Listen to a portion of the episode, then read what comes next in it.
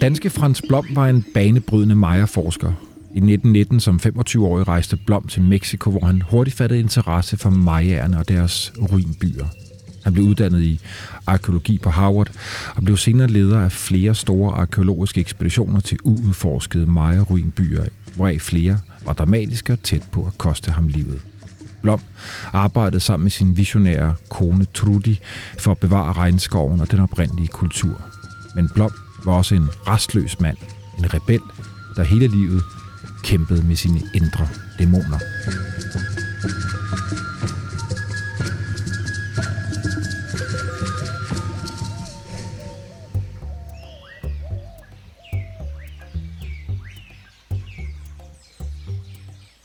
I lytter til den yderste grænse. Jeg hedder Bjørn Harvi, og i dag har jeg besøg af hele to gæster i studiet.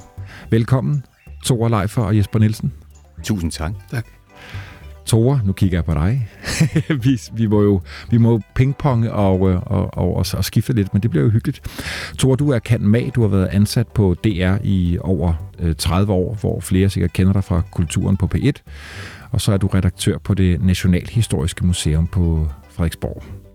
Og Jesper Nielsen, du er Ph.D. og lektor i indianske sprog og kultur på Københavns Universitet og har skrevet forskellige videnskabelige bøger om Sydamerika. Og så i begge, sammen med, desværre nu, afdøde Toge Selner Røgnert, forfatter til bogen Det urolige blod, som også ligger her blandt flere bøger mellem os. Øhm, øh, det urolige blod, som senere kom på, på engelsk i udgaven Restless Blood, Franz Blom, Explorer and Maya Archaeologist. Vi skal have knyttet jer sammen med Frans på en eller anden måde. Hvordan, hvordan gør vi det, Tore? Altså, øh, nu kan Jesper jo heldigvis korrigere mig, hvis jeg husker galt, for det er mange år siden. Men jeg var i Mexico første gang i 1996, og øh, der havde jeg arbejdet på, på radioen i, i nogle år allerede, og var meget optaget af at lave radio og havde egentlig en drøm om at lave en radioudsendelse om Frans Blom, da jeg kom hjem, fordi det var jo en fantastisk spændende skikkelse, og det der med at se hans hus i Mexico, og så voksede det mig lidt over hovedet, og jeg tænkte, der er alt for meget stof, og det kan jo ikke rummes i en times radioudsendelse, det her. Og så mødte jeg Jesper og Toge ude på den meksikanske ambassade til en øh, reception, så vidt jeg husker. Faktisk var historien sådan, at du holdt et oplæg om Frans Blom. Ah, og så kom Jesper op med løftet pegefinger. ja, nu vil jeg godt lige sige, at... Var det sådan? Ja, noget af den ja. stil. Jeg, jeg er ikke sikker på, at jeg talte sådan. Men det var noget af den stil, og vi, vi havde ikke øh, mødt hinanden tidligere, så, øh, så det, var, det var et interessant møde, og det var som om, der, der øh, altså vi var lige pludselig tre, som øh, havde øh, interesse for det samme område.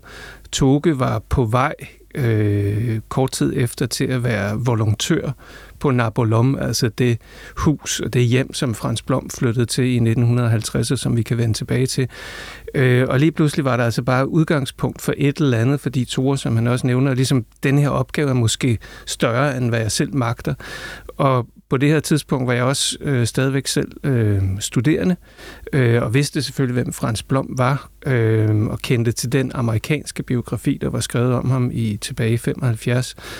Og lige pludselig var der bare mulighed for noget for noget nyt og spændende. Ja. Altså ja, tre mennesker, der mødes og er interesseret i det samme og mødes øh, og, og simpelthen og kan noget forskelligt også, ikke?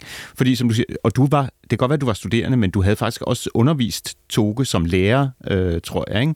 Og jeg kom jo uden nogen særlig viden om Mesoamerika og Maya-civilisationen, men var mere sådan fascineret af historien om Frans Blom. Og på den måde kunne vi dele det øh, sådan, faktisk var det så sådan, da vi skrev bogen, øh, den første bog der, at så skrev jeg de første tre kapitler, fordi det var sådan øh, dansk kulturhistorie og Frans Bloms øh, opvækst og hans første sådan meget farverige år i Mexico. Jesper skrev de tre midterste kapitler om hans øh, virkelig sådan akademiske gennembrud og store ekspeditioner. Og Toge, som så boede et halvt år øh, i San Cristobal de las Casas, han skrev med udgangspunkt i hans øh, dagbøger og sådan noget på Nabolom om øh, de sidste 20 år af Frans Bloms liv. Og på den måde kunne det lykkes øh, ligesom sammen at lave bogen.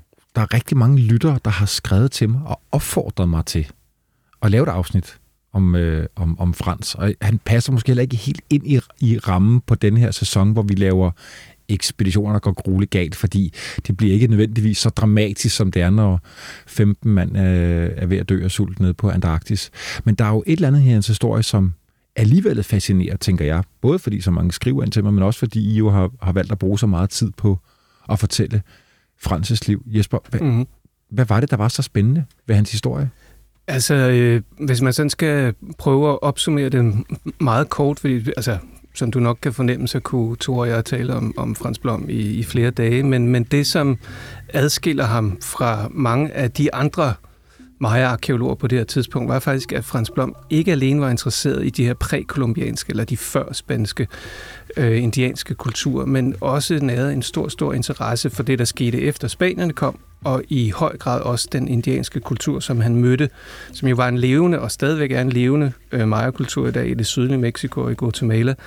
Og øh, han formår ligesom at have et, et større og mere holistisk billede på, hvad Maya-kulturen i sin lange udstrækning var. Så der er han, øh, der er han speciel, og så er han speciel på grund af de her meget lange ekspeditioner, som han foretager. Altså han, nu taler vi om det urolige blod, og han var restløs, det vender vi tilbage til. Så øh, han adskiller sig også ved de her langvarige ekspeditioner, øh, og på den måde minder han måske om nogle af de andre skikkelser, I har, har talt om i serien. Man kan også sige, at han er et frisk pust i Maya-arkeologien på det her tidspunkt, som er meget domineret af amerikanske arkeologer. Øh, Mexico og Guatemala ligger jo tæt på Amerika, så ligesom vi har gravet meget i, i Tyrkiet og Grækenland, og sådan, så var det ligesom naturligt, at amerikanske arkeologer gravede i Mexico og Guatemala. Og, og der kommer Frans Blom som europæer, øh, meget sådan bredt kunsthistorie interesseret europæer, og som ikke-akademiker fordi han begynder sin karriere øh, som øh, spider øh, for de store øh, oliefirmaer. Han tjener simpelthen penge på at rejse rundt i, i junglen og se, dybest set, hvor kan vi smadre junglen, hvor kan vi lave et olieraffinaderi, hvor kan vi øh, finde olie og lave oliekilder. Øh, det er jo trist nok, og det bliver han også lidt bevidst om, at vi, vi kommer til at ødelægge det her. Men så bliver han interesseret i den der kultur, og så får han en sådan ret øh, hurtig, lidt nødtørftig akademisk uddannelse på Harvard. Øh, men han kommer så også med et, hvad skal man sige, ikke sådan gennemsyret akademisk øh, blik på det, men også sådan et eventyr og friluftsblik på det at tage på ekspedition.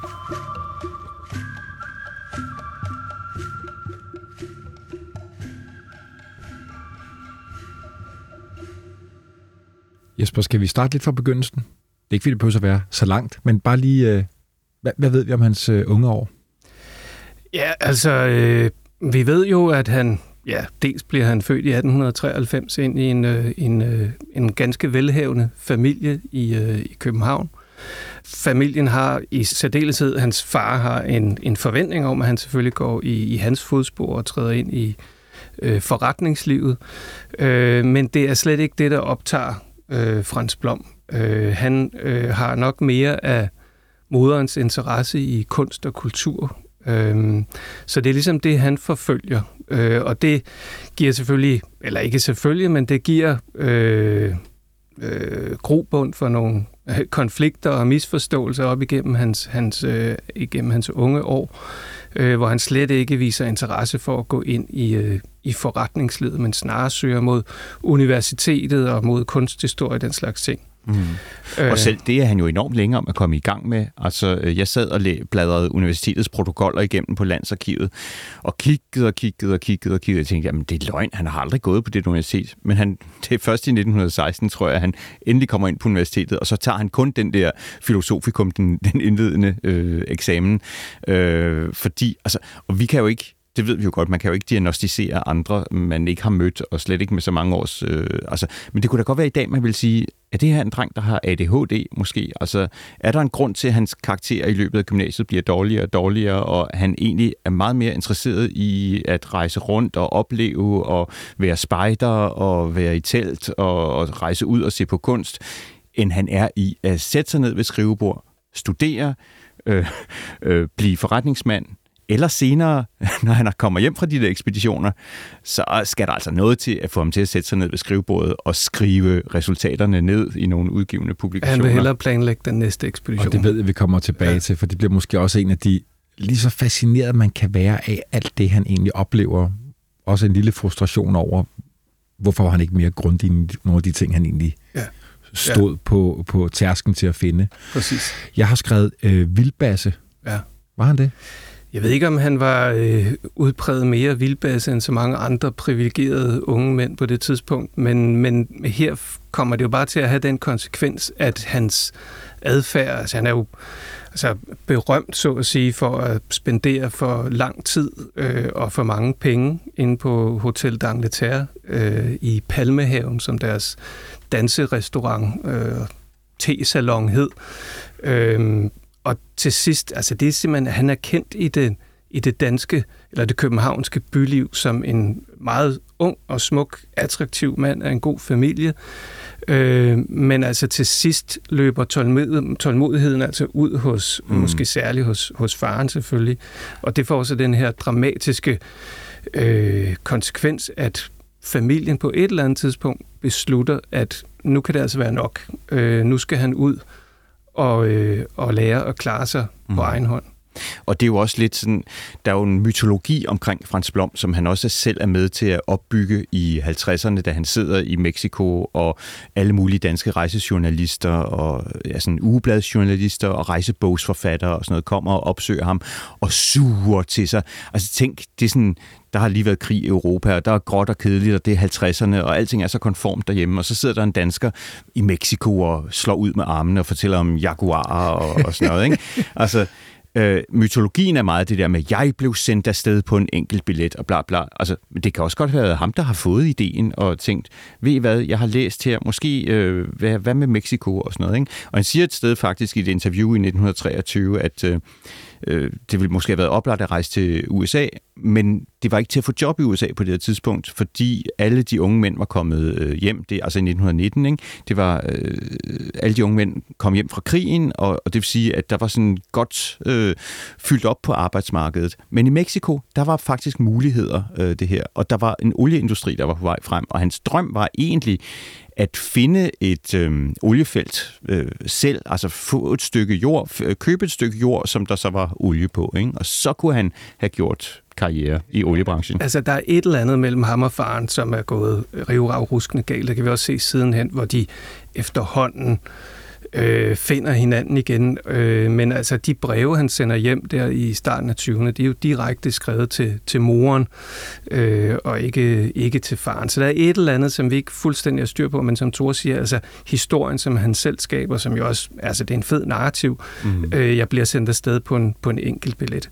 Men vi ved også, at før det her sker, så har Frans også sådan forsøgt sig inden for antikvitetshandel og alt muligt. Altså han, han leder efter et eller andet sted, hvor han kan koble sin interesse for kunst og kultur og eventyr eller friluftsliv. Ikke? Og så bliver det altså så olieindustrien, som han lander i. Men hvor, i hvor høj grad det har været dirigeret af faren og hans kontakter mm. og Bloms egen initiativer, det er faktisk lidt uklart. Ja, men det er rigtigt, som du siger, der er hele tiden, altså selv, han bliver jo 69 år gammel, øh, Frans, og, og hans far dør der, da han er, hvad ved jeg, han er i hvert fald jo oppe i 50'erne, slutningen af 50'erne eller sådan noget.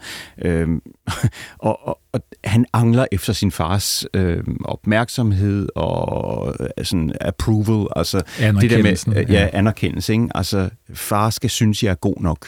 Og der er sådan en, en, en rørende scene, hvor han, faren har været at besøge ham, og han følger ham ned til, til damperen, der skal bringe ham tilbage til Europa. Og, og, øh, altså, og han føler der, at han ligesom får sin fars øh, anerkendelse. Og, og, så, og så skriver han, der var det, jeg græd. Og det er altså en voksen mand i 50'erne, der... Øh, ja. Det er måske en af de dæmoner, der forfølger ham. Det dykker vi også tilbage til. Jeg sidder og kigger på dig, Jesper. 1919 og Mexico. Ja, det er, et, øh, det er et voldsomt sted. Altså Mexico er selvfølgelig jo altid et sted, hvor der sker øh, ting og sager, men lige præcis på det her tidspunkt er vi jo ligesom ved at bevæge os ud af, af, af revolutionsårene. Øh, så det er bestemt en, en periode i Mexikos historie, hvor der er regioner, som ikke er specielt sikre at begive sig omkring i det minder faktisk meget om Mexico i dag, ikke? Altså, at øh, nu er det karteller, men dengang er det jo sådan også oprørsgrupper, øh, der måske styrer hver deres stat, og hvor selve staten ikke har ret meget øh, styr på landet. Ja, så noget af det første, han, han øh, et af de første jobs, han får, øh, det er faktisk, at han skal ud og, og lede et hold, som skal rive nogle gamle jernbaneskinner op. Så den type arbejde, han lander i. Øh, og her får han jo altså igen med det samme brug for hans, de, øh, som man siger på moderne dansk, de skills, som han har lært som, som spider. Øh, og er faktisk super begejstret for at være ude i, i omgivelserne. Men har jo altså også nogle møder og konfrontationer med nogle af de her rebelgrupper, som han jo så også skriver om i den, i, i den øh, bogudgave af nogle af hans, hans dagbøger, som han så udgiver i, øh, i 23. Mm. Øh, og det er nogle af de situationer, hvor han måske, måske ikke er i livsfar, ikke? Øh, men, men, øh... Faktisk, han skriver en artikel hjem til netop Spejdernes blad. Han er, han er selv med i en af de allerførste spejdertrupper, øh, der opstår i Danmark, og øh, han skriver til, øh, til Spejderbladet om, om det her med rebellerne, der sådan holder ham altså hands up og, og så videre, ikke? og så får han allernådes lov af rebelgeneralen til at lave det her arbejde med jernbaneskinnerne, men han er ligesom han og hans folk er under bevogtning øh, hele tiden. Og der er en dag, hvor hans arbejdere, de kan altså ikke komme og, og arbejde for ham, fordi de skal lige lave et øh, togrøveri på, øh, på okay. den der tog, togbane, der går fra kysten op til Mexico by, og, og det, det skal de lige have ordnet først. Ikke? Så vi kommer ikke på arbejde i morgen, for vi skal lige røve et tog i nat. Men der er måske ingen tvivl om, at der kunne navigere i alt det der. Altså, mm-hmm. det er 1919 Mexico, en, hvad er han, 25 år gammel? Ja. Det virker til, at han, øh, han har det som den berømte fisk i vandet, ikke? Jo, jo. Øh, selvfølgelig er der... Altså, det er jo også igen de kilder, vi har. Vi skal jo hele tiden huske på, når vi skriver en biografi og forsøger at rekonstruere et andet menneskes liv og tanker og øh, handlemønstre osv. Altså, der er jo en hel masse ting, vi ikke kan vide. Så de breve, han skriver hjem til sin mor, altså man skriver jo ikke hjem til sin mor for at gøre hende unødigt bekymret, typisk det modsatte, ikke? Øh, men så skriver han de her historier også til Spejderbladet osv., som jo også godt må være dramatisk. Ikke? Så vi skal ligesom prøve at finde ud af, hvor, hvor skruer han ned, og hvor skruer han op for, ja. for tingene. Ikke? Og, øhm. og, ja, og man vil også gerne, tror jeg, jeg tror også gerne, man vil chokere sine forældre en lille bit smule, faktisk. Altså det der med, altså, I tror ikke, jeg kan noget, men øh, jeg er en fandens kæl, ikke? Altså, jeg slap levende fra det, men øh, ja, altså, moren må godt gyse en lille smule. Tror jeg sidder og tænker på, at han er derovre for at arbejde for olie, olieselskaberne, og så finder han jo lige pludselig lader til ret hurtigt interessen for, ja. for, for majaerne. Og det er det der med, at han har altid været den der skønhedssøgende kunstnersjæl, som han øh, skriver så meget om. Han har, han har også drømt om at blive maler, og, og han har så meget med sådan, jeg kan jo ingenting, og bare jeg kunne male ordentligt, og han sidder og laver små øh, akvareller i sin øh, dagbog og sådan noget af, af junglen. Men det er simpelthen det der med, altså han kan næsten ikke gå øh, 10 skridt i junglen jo, uden at støde på enten øh, nogle ruiner, eller nogle små lærfigurer, eller en stele med indskrifter og, og så videre. Altså, så, øh, det går simpelthen op for ham, hvad det er for en rigdom, der ligger i junglen her. Og så, så bliver han mere og mere bit af det, opsøger det, og det vil sige, at, at ja, han, han laver det, han skal. De skal jo, han skal sådan finde ud af, hvad er der for bjergearter, og kunne det her være noget skifer, kunne der tænkes at være noget olie eller noget petroleum bag det, osv. osv. Men så den næste dag, så okay, så er det gjort, ikke? og så, øh, så leder jeg efter ting og sager, og han ligger der i sin hængekøje, han har en, øh, han har en grævling, tror jeg, eller en øh, næsebjørn, og, og en lille indianerdreng, der går ham til hånde, og, og nogle konservesdåser, og et telt, og sådan noget den stil. Og så ligger han i sin hængekøje og læser alle de bøger, eller de få bøger, der på det her tidspunkt findes om meksikansk arkeologi. Simpelthen fordi han ved, der er noget her. Mm. Jesper, vil du ikke fortælle om majaerne? Jo, altså for det første, på det her tidspunkt, altså hvis vi skruer tiden tilbage der til, til 1919-1920, hvor Frans begynder at for alvor at få interesse for det her, så, øh, så er meksikansk arkeologi sådan set øh, stadigvæk kun i sin vorden. Man har ikke særlig godt styr på kronologi, man har ikke særlig godt styr på, hvem, hvilke arkeologiske levn stammer egentlig fra hvilken kultur. Så man delte det sådan meget groft op i, enten var det noget fra aztekerne, som er den store kultur, som hører hjemme op i det centrale Mexico omkring Mexico City. Og som var lige til spanierne kommer. Eller også var det i den sydlige del af, af Mexico, og så hele Guatemala, hvor man havde øh, alle de her fantastiske fund fra det, man kaldte Maya-kulturen. Så det var ligesom, det er det ene, det ene eller det andet. Øh, og i den region, øh, Frans havner i, er det altså primært fra, fra Maya-kulturen. Og Maya-kulturen er så bare en ud af adskillige kulturer, som hører under det, som arkeologer og historikere kalder den mesoamerikanske kultur, øh, og som er øh, altså som vi finder i det centrale Mexico, sydlige Mexico, Guatemala, Belize og dele af El Salvador og Honduras, og så mellem 1200 før vores tidsregning, altså cirka bronzealder herhjemme, og så frem til Spanierne kommer i 1519, er hjemsted for alle de her mange fantastiske kulturer. Store byer med op til 175.000 indbyggere, kulturer med øh, skriftsystemer, kalender osv. Øh, alt sammen baseret på et fantastisk landbrugssystem, hovedsageligt baseret på majs, bønner, squash, avocado, tomater, chilier. Alle sammen afgrøder, som, som altså som vi stammer, har fået derovre fra. ja, som stammer fra det. Ikke? Øh, Så det skal man lige huske næste gang. Man, altså, forsøget vil selvfølgelig være at, at overleve en, en uge herhjemme uden nogen afgrøder fra, fra det gamle Chokolade Mesoamerika. og vanilje. Ja, også det. Ja. Tobak. Nå. Wow. øh, Ja. så, så, øh, men, men det område ved vi jo i, i dag frygtelig, frygtelig meget om. Men altså for 110 år siden, der var, var hele det her felt altså kun i sin vorden, og det er der Frans kommer ind. Mm. Tore, jeg ved, du har lyst til at nedbryde nogle af de her myter, som jo også er omkring majaerne. Ja. Mange spørger, hvad, hvad skete der Ja, så med de majaerne? mystiske majaer og sådan noget. Ikke? Altså, og Hakon Milke har den der øh, bog, netop, han har været over at besøge Frans Blom og så videre, så kommer han hjem og skriver en bog, der hedder Maja, riget der forsvandt. Øhm, og det er jo selvfølgelig rigtigt, som Jesper siger, der sker en frygtelig omvæltning i 1519. Øh, et, øh, et holocaust, kan man sige, altså et, en, en masse udryddelse og et, et øh, både decideret øh, drab og med sygdomme og undertrykkelse osv. Øh, der var ham, den amerikanske forsker Jared Diamond, der har den her vidunderlige bog, der hedder Guns, Germs and Steel, fordi øh, det er med øh, geværer, det er med øh, svær og med teknologi, men det er også med øh, bakterier og virus, at, øh, at spanierne erobrer øh, det nye land her, og vi i øvrigt som europæer har erobret land over hele verden. Så det er klart, at det vi kalder Mesoamerika, som både er et afgrænset om- område og en afgrænset periode, det ophører jo sådan set med at eksistere i 1519. Men Maya-sprogene, Maya-kulturen og, og Maya-religionen forsvinder jo ikke fra den ene dag øh, til den anden. Det er ligesom at sige, hvad skete der dog med vikingerne? Jamen, de sidder her i det her radiostudie lige nu og, og snakker sammen, fordi, øh, altså, eller hvad, hvor blev Ægved-pigen af? Jamen, altså, du ved, ikke? Det kan være, hun kom fra Schwarzwald, men altså, anyway.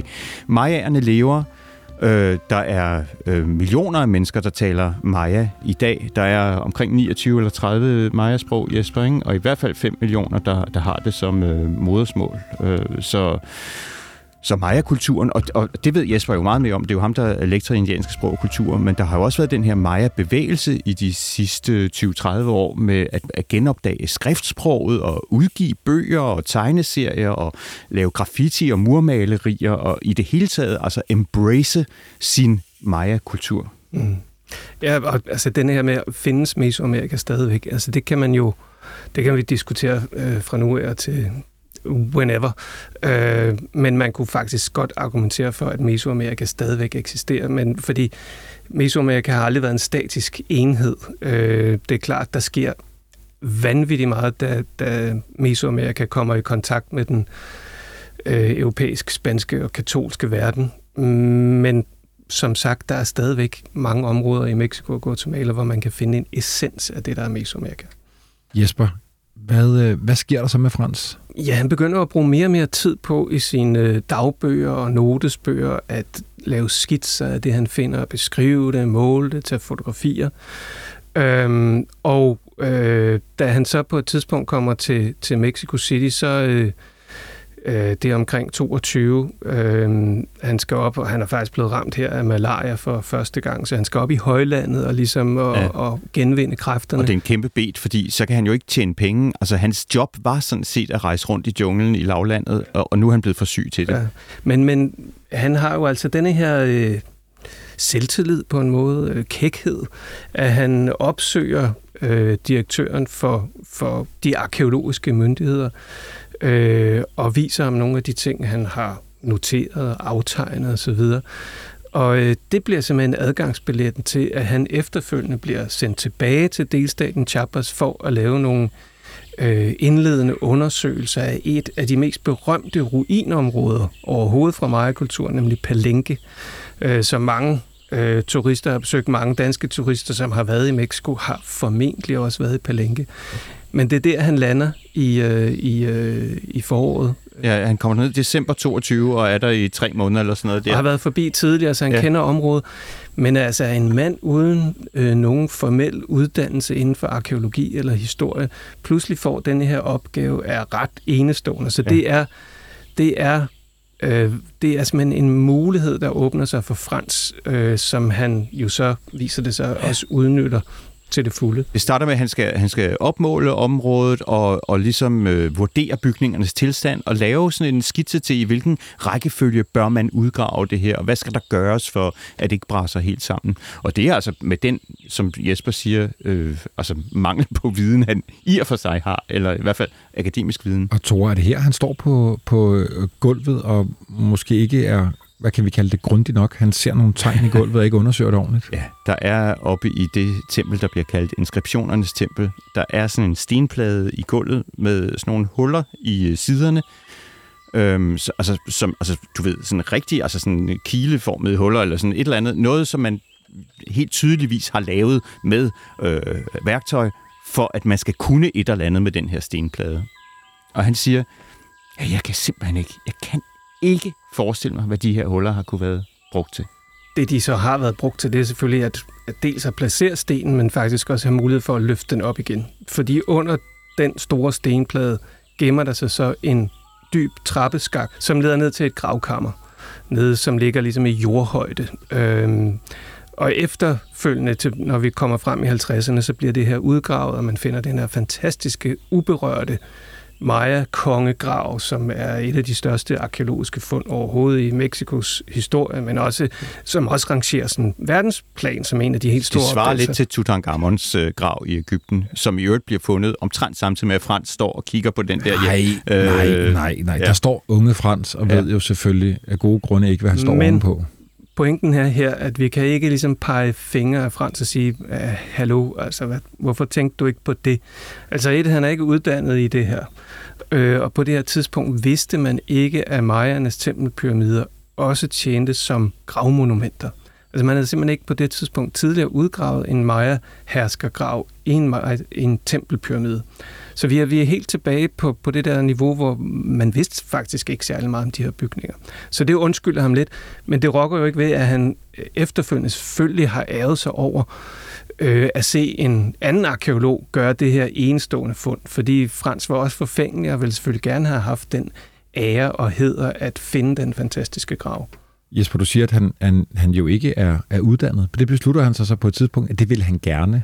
Ja. Nu vil han gerne læse Altså efter, efter det, som jo øh, trods alt har, har han må have oplevet som en succes, altså at blive hyret af de meksikanske arkeologiske myndigheder, få adgang til det her fantastiske sted, øh, så beslutter han sig jo for, at det, det, er, det er den levevej, han vil forfølge, uanset hvad faren hjemme i Danmark må tænke om det. Men det kræver selvfølgelig en eller anden form for skoling, og det ender så med at blive i, øh, i Harvard blandt nogle af datidens dygtigste arkeologer, og også Maya-arkeologer. Men det er jo en meget, altså sammenlignet med, hvordan det er i dag, hvor man skal have en femårig kandidat og en phd grad for at komme i nærheden af særlig meget, så øh, han går der øh, kun i halvandet år. Halvandet eller sådan år, stil, ikke? cirka. Ikke? Og hans speciale, øh, han og en øh, medstuderende slipper afsted med, at deres speciale, det er i virkeligheden sådan en, en katalog, øh, en liste øh, og et kort over øh, Maya-ruiner. Så de behøver ikke sådan analysere og, og gøre ved. Tore, du siger halvandet år. Er det igen det urolige blod? Ja, og det altså, ja, fordi han er ikke særlig interesseret i at gå i, i, i Harvard. Han, der er koldt om vinteren, og, og altså, og det er kedeligt at sidde og studere, og så er det eksamenstider, altså, og han sidder og siger, ja, det er da fint nok at studere, men den bedste lyd, jeg kender, det er muldyrets klokke i øh, spidsen af karavanen og alt det der. Det eneste, han tænker på, er at komme øh, ned og grave. Og blandt andet bliver han sendt til øh, Washaktun øh, i Petén-junglen, øh, hvor han er med til at, at lede nogle øh, sådan opmålinger, inden man rigtig kan gå i gang med at grave der. Og der gør han jo faktisk en super fed opdagelse. Jo, men, og jeg, men jeg synes faktisk, det er ret vigtigt at, at lige holde fast i det der med, at han ikke, han kommer faktisk ikke rigtig igennem det, den, den klassiske universitetsuddannelse, og det kommer til at ramme ham sidenhen. Altså en ting er, og det kommer vi tilbage lige om lidt, at han får skrevet og udgivet nogle super interessante ting, som sådan rent genremæssigt også adskiller sig. Men han havde svært ved at skrive den akademiske, den klassiske akademiske artikel, fordi det ikke interesserede ham, og han var simpelthen ikke blevet tvunget igennem det her. Mm. Altså, hvordan han kunne slippe igennem med en grad for Harvard på baggrund af det der, det øh, undrer mig også stadigvæk. Og nu sagde du øh, før, at han var forfængelig. Øh, vi fandt jo jeg tror det var i, i New Orleans i, i kasserne der, altså sådan visitkort og også sådan et kort til døren, hvor der står Dr. Blom, Dr. Franz Blom. Han er ikke i nærheden af at være doktor. Tor, jeg har skrevet 1925. Han bliver headhunted, han får et fantastisk job på et øh, nyt oprettet øh, forskningscenter på Tulane University i New Orleans. New Orleans er en ret interessant by, fordi det er den store havneby, som for USA er porten til hele Mellemamerika øh, og alle bananstaterne. Faktisk er der sådan en af de en rig banankonge, om jeg så må sige, øh, sådan, altså i stil med Chiquita og United Fruit Company osv., som finansierer det her universitet i meget høj grad. Øh, han bliver headhunted, kommer derned, Lederen er en arrogant, øh, redselsfuld øh, fyr, som efter et halvt år eller et år heldigvis bliver skubbet ud, og pludselig står Frans med sin ret mangelfulde akademiske uddannelse og sin ret unge alder som institutleder øh, her i New Orleans. Øh, og øh, så får han Hold udrustet, ja, så får han udrustet en super fed ekspedition, øh, som udmunder i et stort og meget, meget fantastisk bogværk, som hedder Tribes and Temples. Øh, hvilket igen, når Jesper siger, han interesserer sig ikke kun for templerne eller for noget, der er fra for 1000 eller 1500 år siden, men også, nu vil man nok ikke bruge ordet tribe eller stamme i dag, så vil man sige befolkningsgruppe eller et eller andet, men han er interesseret i de mennesker, der bor der nu, og i de arkeologiske levn, øh, der er der. Og så er det jo vigtigt med et fedt bogstaveri med titlen. Ja, det er klart. Hvad var ambitionen, Jesper, med, med, med, øh, med ekspeditionen? Jeg tror faktisk ikke, der var en super klar... Altså normalt, når arkeologer drager i felten, så har man selvfølgelig meget, meget specifikt, okay, det er det her fundsted, vi skal ud til. Det er den og den bygning, eller det er det område af ruinbyen, vi vil arbejde i. Og så har vi nogle klart definerede mål med, hvad vi skal nå i den udgravning. Sådan var det ikke med de her ekspeditioner. Der virkede det nærmest som om, at her handler det om at komme så vidt omkring som muligt. Også gerne igennem nogle områder, som vi ikke kender så meget til. Gemmer der sig noget her, som kunne være interesse. Så ekspeditionen er drevet af Frances nysgerrighed og restløshed og interesse sådan set i det hele det er botanik og klima og så videre, og nu sidder du og bladrer, Tor. Jamen, kan, jamen, kan det du fordi, lige, uh... jamen netop fordi, altså, som Jesper siger, de leder ikke efter noget bestemt, men de vil gerne sådan, se så meget som muligt, og med så bredt et øh, sådan scope øh, som muligt. Netop altså etnografi, arkeologi, øh, linguistik, øh, botanik. Altså, hvad er det for et område? Hvad er det også for et geografisk område, den her kultur har blomstret i? Og så øh, øh, øh, i den der bog, der kommer ud af det, som er helt fantastisk og umuligt at opdrive, koster mange, mange tusind kroner, øh, så, så skriver de om alt det udstyr, de har med, også deres øh, kameraudstyr og dit og dat. Og så skriver han så sjovt om, at øh, vi, fik, øh, vi blev underkastet en lægeundersøgelse, da vi rejste, og en, da vi kom hjem. Den, da vi rejste, det var for at se, om vi var raske nok til at rejse, og da vi kom hjem, var det for at se, om vi havde fået nogle spændende mikrober og bakterier med hjem. ja. Tor, kan du, ikke, kan du ikke fortælle om ruten, for jeg ved, du har slået jo, op jeg har slået op på kortet her, og det er, jo, altså, det er jo ret fantastisk. De sejler sig fra New Orleans ned til Veracruz, som er sådan den store havneby i, i Mexico, og jo det samme sted, hvor Hernán Cortés gik i land i 1519. Og så rejser de simpelthen ned gennem Tabasco og Chiapas og øh, ned øh, ind over grænsen til Guatemala og op i højlandet i Guatemala og, og ned så nærmest på grænsen til Honduras, ned gennem lavlandet og ud til den meksikanske golf, til det karibiske hav, øh, næsten til Belize. Så altså, de, altså virkelig en, en fantastisk rute. Det tager mange måneder, det er super hårdt, og øh, han elsker det. Fuldstændig. Altså han beskriver det jo på et tidspunkt som, som en, en stor picnic. Øh, og, og der er han... Øh, der er han meget anderledes end mange af de andre arkeologer på det tidspunkt, som faktisk ikke brød sig særlig meget om junglen eller opholde sig ude i regnskoven for lang tid ad gang. Men Frans var jo i sit S, og igen, tilbage til hans, hans øh, ungdomsinteresse for spejderlivet, og i virkeligheden at være ude i naturen og langt væk fra, fra storbymiljøerne. Så her formår han jo faktisk at udnytte hans nye rolle som institutleder til sit eget, øh, til sin egen fordel, altså maksimalt. Øh, og øh, de gør jo også opdagelser undervejs, som ligesom øh, skriver sig ind i Maya-forskningens historie som nogle absolut, eller Mesoamerika-forskning som, som nogle højdepunkter. Ikke mindst, at de i, i de her meget fugtige og tropiske lavlandsområder i delstaten Tabasco er de første til at beskrive øh, et fundsted, som vi i dag knytter til den første civilisation i Mesoamerika, som netop ikke er mayaerne, men som vi i dag kender som olmekerne, og som er kendt for de her enorme stenhoveder, som er udhugget altså omkring 1200 til 900 før vores tidsregning, og hvor stenene er fragtet øh, mange hundrede kilometer.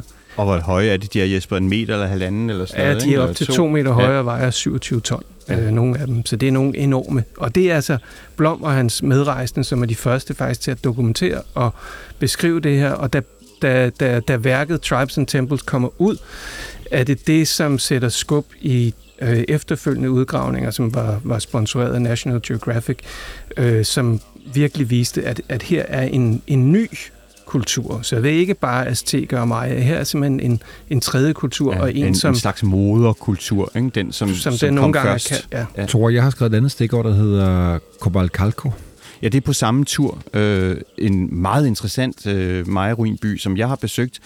Øhm, som er, altså, de andre er bygget af, af sådan noget kalksten, øh, men det er der ikke herude. Hvad gør man så? Der er noget ler, så laver vi nogle øh, mursten. Det er en helt Maya-ruinby bygget af mursten. Øh, og der er et øh, gravkammer, de finder, øh, sådan en herskergrav med nogle fantastiske reliefer, som i dag er meget ødelagte af vind og vejr, men som de fotograferer og og altså på bedste måde prøver at dokumentere. Og det er også her, Frans øh, sådan begynder at fatte interesse for de øh, skrifttegn, eller maya-hieroglyfer, som vi omtaler dem som, som også er på nogle af de her reliefer i Comalcalco.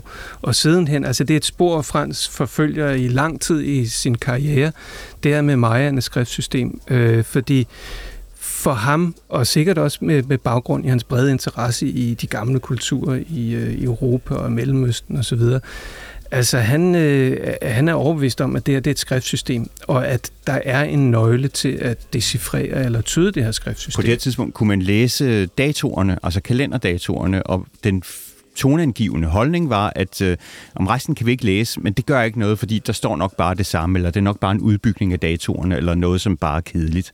Og hvor Frans siger til sig selv, at det kan jo ikke være rigtigt. Der, når der er skrifttegn, må de jo udtrykke noget. Og det er som om, der står en hund og prøver at sige noget til mig. Altså, jeg kan se på dens øjne, den vil sige noget til mig, men jeg kan ikke forstå dens sprog. Så det er han meget har den der, sagt. Ja. Han har det der intuition for, at selvfølgelig er det skrift, selvfølgelig, men man ved bare ikke, øh, hvordan. Men der, hvor jeg, hvor jeg synes, Frans er interessant her, ikke? han er aldrig interesseret i at eksotisere eller øh, mystificere mayaen eller mayakulturen. For, for ham er det, er det forgængerne, forfædrene til de mayaer, han møder i området i dag. Øh, og hvorfor skulle deres øh, herskere og konger i deres store byer ikke have skrevet om deres liv og gerninger, på samme måde som konger og hersker har gjort det andre steder i verden. Så han, altså det synes jeg til, taler stærkt til hans fordel, at han, hans interesse i mayaer på tværs af tid, er jo faktisk med til at altså, ville levere en nøgle til at forstå den øh, prækolumbianske øh, fortid. Og det er der, hvor, hvor, hvor mange af de andre ikke er interesserede. Han siger også, vi bliver nødt til at vide noget mere om Maya-sprogene, om Maya-lingvistik og hvordan sprogene har udviklet sig, hvis vi skal forstå, hvad de her gamle inskriptioner har at fortælle. Mm. Øh, men det, tager, det altså går årtier før folk samler op på den her, og Frans havde altså ikke øh, tror jeg, altså han havde ikke de kognitive evner lige præcis til det. Han havde heller ikke tålmodigheden, men han var hele tiden på det rigtige spor. Så det er næsten for tidligt nu at snakke om eftermælet, men det er måske noget af det, han så egentlig gjorde, at han, han fandt noget, andre kunne bruge. Ikke? Og ligesom det, vi talte om med herskergraven i Palenke, Der var ikke nogen, der havde fundet en herskergrav i en pyramide før. Der var ikke nogen, der ligesom, der var ikke noget at bygge på. Øh, så øh, Frans er ikke lingvist, så vi kan ikke klandre Frans for, at det ikke er ham, der sidder i, øh, i New Orleans og tyder Maya-skriften. Men det, der er så fedt, som Jesper siger, det er, at han øh, har den der klare holdning til, at selvfølgelig er det skrift, der fortæller om noget.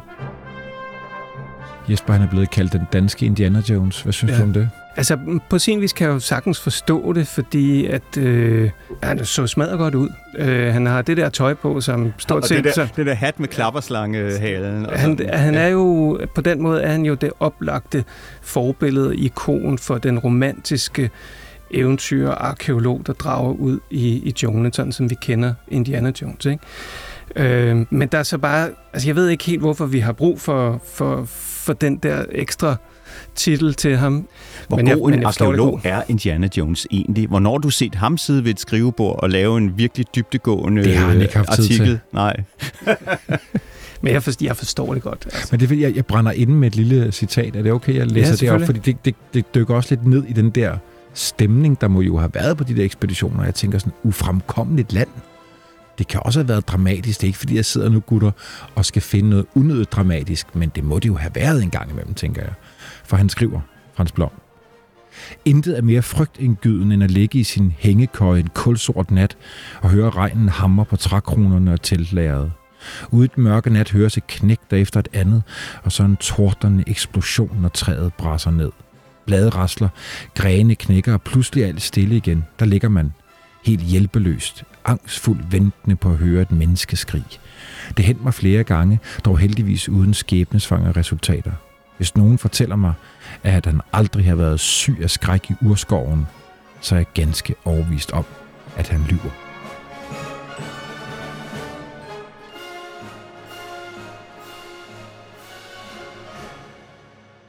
Selvfølgelig, øh, selvom at Frans var glad for, for livet i, i felten, så er der selvfølgelig også situationer, hvor, hvor han og hans øh, øvrige ekspeditionsmedlemmer er hvor de er på den yderste grænse, hvor de, øh, hvor de, kan, hvor de er ved at komme i fare.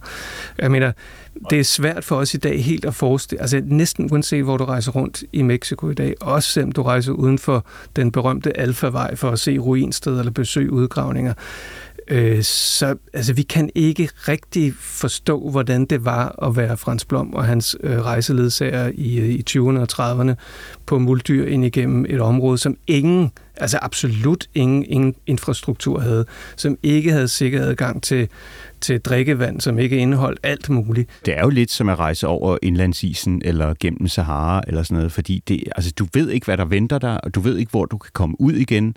Og der er jo sted, øh, tidspunkter, hvor de øh, simpelthen sidder fast og er ved at løbe tør for mad, og hvor Frans Blom siger, nu handler det ikke om at finde ruiner, nu handler det om at finde en vej ud øh, og hvor han faktisk, han røber sig ikke for ekspeditionsdeltagerne, hvor bekymret han er, men de har ikke mere mad, og hvis ikke de kommer ud, jamen så, så, så sidder de der og, og, og dør. Og så, når du nævner det der med træet, så bliver de jo næsten ramt af et øh, træ, som falder 10 meter fra deres telt, eller sådan noget den stil der i 1925, og så skriver de lokale aviser hjemme i Tulane, at de har heroisk, heldemodigt undsluppet døden. Og så siger han, Uh, altså for det første gjorde de ikke noget for det, vel? Altså, og så siger og der har heller aldrig været mere bange helte end os. Det er jo meget fint, hva'? Ja. Jeg synes også, der er en vigtig pointe, vi skal have med i forhold til det her med, med hvide mandlige opdager ude i, i de koloniserede områder. Altså øh, hver gang Frans Blom og hans ekspeditionsmedlemmer kom til et såkaldt nyt sted, så var de jo typisk øh, guidet af lokale folk, som kendte øh, til eksistensen af de her ruiner og har kendt dem i lang tid. Mange af de her ruinsteder blev stadigvæk besøgt af lokale indianske folk, som brugte dem som helligdom. Øh, så, så bag ved enhver hvid opdagelse af Maya-ruiner eller andre, er der jo historien om lokale indianske folk, eller folk af blandet blod, som viste folk derhen, og dem, dem skal vi lige huske i den store øh, forherligende historie om de Det er jeg så glad for, at du siger, Jesper, for jeg har også skrevet genopdager spørgsmålstegn. Ja. Ikke? Det er lidt Machu Picchu og Bingham, ikke? Og når Jesper siger, at, øh, at Mesoamerika øh, på en eller anden måde stadig findes, så er det jo netop det med, at vi har begge to set øh, offringer af af forskellige ting og sager i Mexico og i Guatemala. Og, og Frans Blom og hans folk møder jo igen og igen, så kan de se, der har lige været tændt bål her, der har lige været brændt røgelse her, der er lige blevet offret her. Øh, så, så det er jo også det, at, at det er en levende kultur, som har tilpasset sig gennem århundrederne, og på nogle måder har blandet katolske og, og maya-religiøse øh, træk, men det er en levende kultur med levende mennesker øh, og levende sprog. Tore, jeg kigger på dig, for jeg har skrevet øh, 1941. Jeg ved godt, nu springer vi en del i tiden, for der var også en stor ekspedition i 28, som var, var rå og så videre. Men 1941, jeg har skrevet, det kører helt af sporet. Jamen, det gør det også. Og det er en kombination af mange ting. Men øh, han har sikkert altid drukket. Øh, nu er det bare, nu tager det helt overhånd. Og der er mange ting. Øh, han har nogle fuldstændig urealistiske byggeplaner og investeringsplaner for sit institut, øh, og, og det hele ramler om hovedet øh, på ham. Han drikker, han laver skandale, han begynder at tage ting ud af samlingen på, på universitetet og, og prøver at sælge dem og sådan noget den stil. Og han bliver bortvist og, og frataget sin stilling. Som, altså de prøver på alle mulige måder at hjælpe ham, sende ham i afvænding, give ham en lidt mindre belastende stilling og, og så videre, så videre. Men det ender med, at han bliver bortvist, og det ender med, altså, at han, han mister alle sine ejendele øh, og sit job, og han, øh, altså, han lever som bums. Øh, nogle gange sover han på gaden, øh, ellers har han sådan en lille bitte sådan garage nærmest, han, øh, han, han sover i. Og øh, hvordan det så lykkes, om der er nogen, der hjælper ham, eller hvad det er. Men en dag i sommeren 1943, der sætter han en seddel på sin dør, hvor der står, jeg er rejst til Mexico. Og så hørte jeg ikke mere fra ham i New Orleans.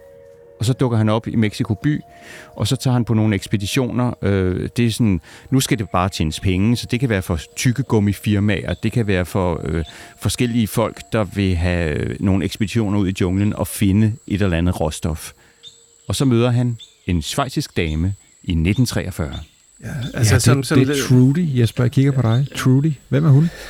Jeg kan tro det dybe øh, svejtisk øh, kommunist, journalist, fotograf, øh, alt muligt, øh, som er øh, endt i Chiapas i det sydlige Mexico, fordi hun har hørt om et øh, område, hvor der lever en, nogle små grupper af mayaer, øh, den øh, gruppe, som, som vi kalder Lacandon Maya, og de lever inde i junglen på øh, en ret anderledes måde end de, de fleste andre Maya. At de lever af, af svedjebrug, altså de øh, fælder noget jungle, dyrker det område intensivt i en periode og flytter rundt. Så det er nogle små grupper af folk, som angiveligt lever mere som man gjorde for for lang, lang tid siden end andre. Det kan vi diskutere en anden gang, om det så også virkelig var tilfældet. Men hun er i hvert fald tiltrukket af den her gruppe, og det er et område, som Frans også rejser igennem. Altså han lever jo højt på sine kompetencer som ekspeditionsleder for folk, der leder efter rav eller tykkegummi eller noget andet. Og de møder hinanden, Øh, og det er to øh, stærke temperamenter, men det er jo også to, som er oppe i årene. Det er modne mennesker. Som har oplevet lidt af hvert og haft medgang og modgang. Og det er sjovt, jeg tænker lige på, altså Frans flygter jo på en eller anden måde fra skandaler, overforbrug, øh, et eller andet i 1919. Trudy er decideret på flugt, fordi hun har øh, kæmpet mod Hitler i Tyskland som kommunistisk agitator. Hun har været interneret i sådan en øh, flygtninge-krigsfangelejr i Frankrig, og hun er kommet nærmest med det sidste skib ud af af Europa og er kommet til Mexico. Øh, så hendes historie i sig selv er også helt fantastisk. Altså efter, efter øh, Trudy og, og Frans jo ligesom har, har haft nogle år i Mexico City, hvor de bor i en meget, meget, meget billig taglejlighed, men egentlig øh, nyder livet der, ser det ud til, øh, så får de altså lejlighed blandt andet på grund af nogle midler, som Frans får fra sin øh, afdøde mor, får de mulighed for at købe øh, Øh, en øh, stor bolig, et præ- præsteseminarium i den by, der hedder San Cristóbal de las Casas i højlandet i Chiapas. Øh, og det øh, etablerer de så med en drøm om at have det her øh, forskningscenter, bibliotek, øh, udgangspunkt for ekspeditioner ned i junglen. Det er også et hotel, hvor folk kommer Det ender så også med at blive hotel, fordi de har brug for yderligere indtægter. Ah, og i dag er det øh, stadigvæk også både hotel og restaurant og alt muligt andet. Og museum. Så det bliver ligesom omdrejningspunktet i de kommende årtier for, for Frans Blom. Han laver også enkelte små arkeologiske udgravninger og ekspeditioner, men altså den del af hans karriere er ligesom forbi. Altså nu er koncentrationen om at, at holde sig øh, væk fra flasken, så at sige, øh, og så få opbygget det her øh, bibliotek. Og jeg mener, det tjener til hans ære, at han på det her tidspunkt øh, prøver at skabe en øh, en forskningsinstitution, som ikke er et universitet, men som åbner dørene for for interesseret i, øh, i området. Også fordi det er jo ellers meget af netop sådan amerikanske forskere, hvide forskere fra de store nordamerikanske universiteter, der rejser ned. Her skaber han faktisk noget lokal viden og sørger for at tilgængeliggøre viden i Chiapas. Og så vidt jeg forstår, så er det jo heller ikke i godsøjne kun, fordi det skal slet ikke øh, bagatelliseres. Altså hans øh, kamp for kulturarv, men det, det, det ender også med at blive en kamp for, for landet og miljøet, og i hvert fald også efter han dør, Trudy øh, arbejder videre som en meget stærk miljøforkæmper. Ja. Ja. Det, er jo, det er jo ret interessant, når han i sine unge dage startede ja. i, i øh, olieindustrien, ja. og, så, og så ender der, måske netop derfor. Jeg vil sige, hans, hans inter- oprigtig interesse i, at den indianske befolkning, den oprindelige befolkning i Chiapas, skulle have bedre muligheder, fylder selvfølgelig meget. Men man kan også, hvis man skal være kritisk, se på den måde, som Trudy og Frans agerer i forhold til at omdøbe Altså, de, de arbejder i et område af junglen, som hedder Tsendales øh, junglen. Det omdøber de til Lacandon-junglen, fordi de mener, at lacandon majerne har mere ret til området end nogle andre. Altså, de går også ind og, og faktisk piller ved ting, som de nok øh, særligt troede, ikke burde have pillet ved. Hele den kritiske vinkel på, hvor, hvem der øh, ligesom styrer dagsordenen på vegne af en indiansk befolkning, øh, det, det, det kritiske historie omkring Trudis arbejde, er ikke skrevet endnu. Øhm, Frans trækker sig lidt i baggrunden i meget af det der arbejde. Hans Også fordi han drikker, sted. Ikke? Altså, fordi han går sgu lidt i hunden igen de sidste par år. Det gør han altså. Øh, han, han dør øh, faktisk sådan, Sankt Hans aften øh, i 1963, hvor han er 69 år gammel. Han ville være blevet 70 senere på året. Når I sidder og kender ham jo så indgående. ja, altså, hvad, og vi er på fornavn med ham, ikke? Det er altid fransk. Det er jo fantastisk. Hvad skal I sige om eftermalet? Hvad har han haft af betydning? Ikke nødvendigvis med fokus på, at han nok går lidt i hundene og med alkoholen. Det synes jeg egentlig ikke, vi skal bruge tid på. Ja, det er jeg glad for, at du øh, ligesom drejer den væk fra den med alkoholen, fordi altså, det har jo fyldt alt for meget i alt for mange akademikere eller journalisters liv. Øh, og det var en del af Frances liv også. Men der, som, altså det der, hvor jeg synes, at Frans adskiller sig, altså hvor, hvor, hvor der er grund til at fremhæve ham, ikke bare fordi han er dansker, og derfor er vi interesseret i ham, men hans måde at gå til det at studere et andet folk på. Altså prøve at betragte det som et, et folk over en lang periode, og ikke være så fokuseret på en periode. Altså, det, der er selvfølgelig også en fare over, i forhold til at brede sig over for meget, det er der altid. Men hans måde at gå til det på, har helt klart givet en indsigt i kontinuiteten af Maya-kulturen, det lange stræk af udvikling af Maya-kulturen. Og så hans, øh, de der interessante små første skridt i forhold til at forstå, hvordan Maya-skriften fungerede, og hvad den fortalte om øh, øh, synes jeg også. Altså, jeg mener, det er noget af det, vi også selv har prøvet at, at skubbe frem, så folk lægger mærke til nogle af de her ting. Øh, men der er jo også på mange punkter, hvor man må sige, at han ikke opfylder de klassiske kriterier for, hvad er en succesfuld Maya-arkeologisk historie. Fordi han lavede aldrig den store udgravning. Han fandt aldrig det store fund. Han skrev ikke den berømte artikel. Han skrev en fantastisk bog på to bind, som bryder alle normer og genre, fordi den ikke gør det, man forventer. Så øh, jeg synes, der er masser af grunde, men altså, han er jo lidt en outsider. Tore Jesper, tusind tak for, at I var med i studiet og gør os klogere på Frans Blom, og jeg håber, de lytter, der har skrevet til mig derude, nu er glade. Nu fik vi dem endelig med. Så tusind tak for jeres tid. Tak, fordi vi måtte komme. Selv tak.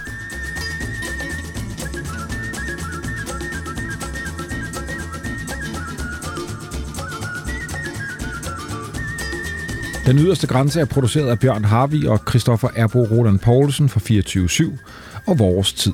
Redaktør er Rikke Karoline Carlsen. En særlig tak til Discovery Docs, BBC, Real Big Production og Australian and Arctic Division. Hvis du vil høre flere spændende historier om rejser, så lyt med på podcastserien Udlængsel, som laves af min gode kollega Nikolaj Sørensen. Find den og andre historiske podcasts på vores tid, eller der, hvor du normalt finder dine podcasts.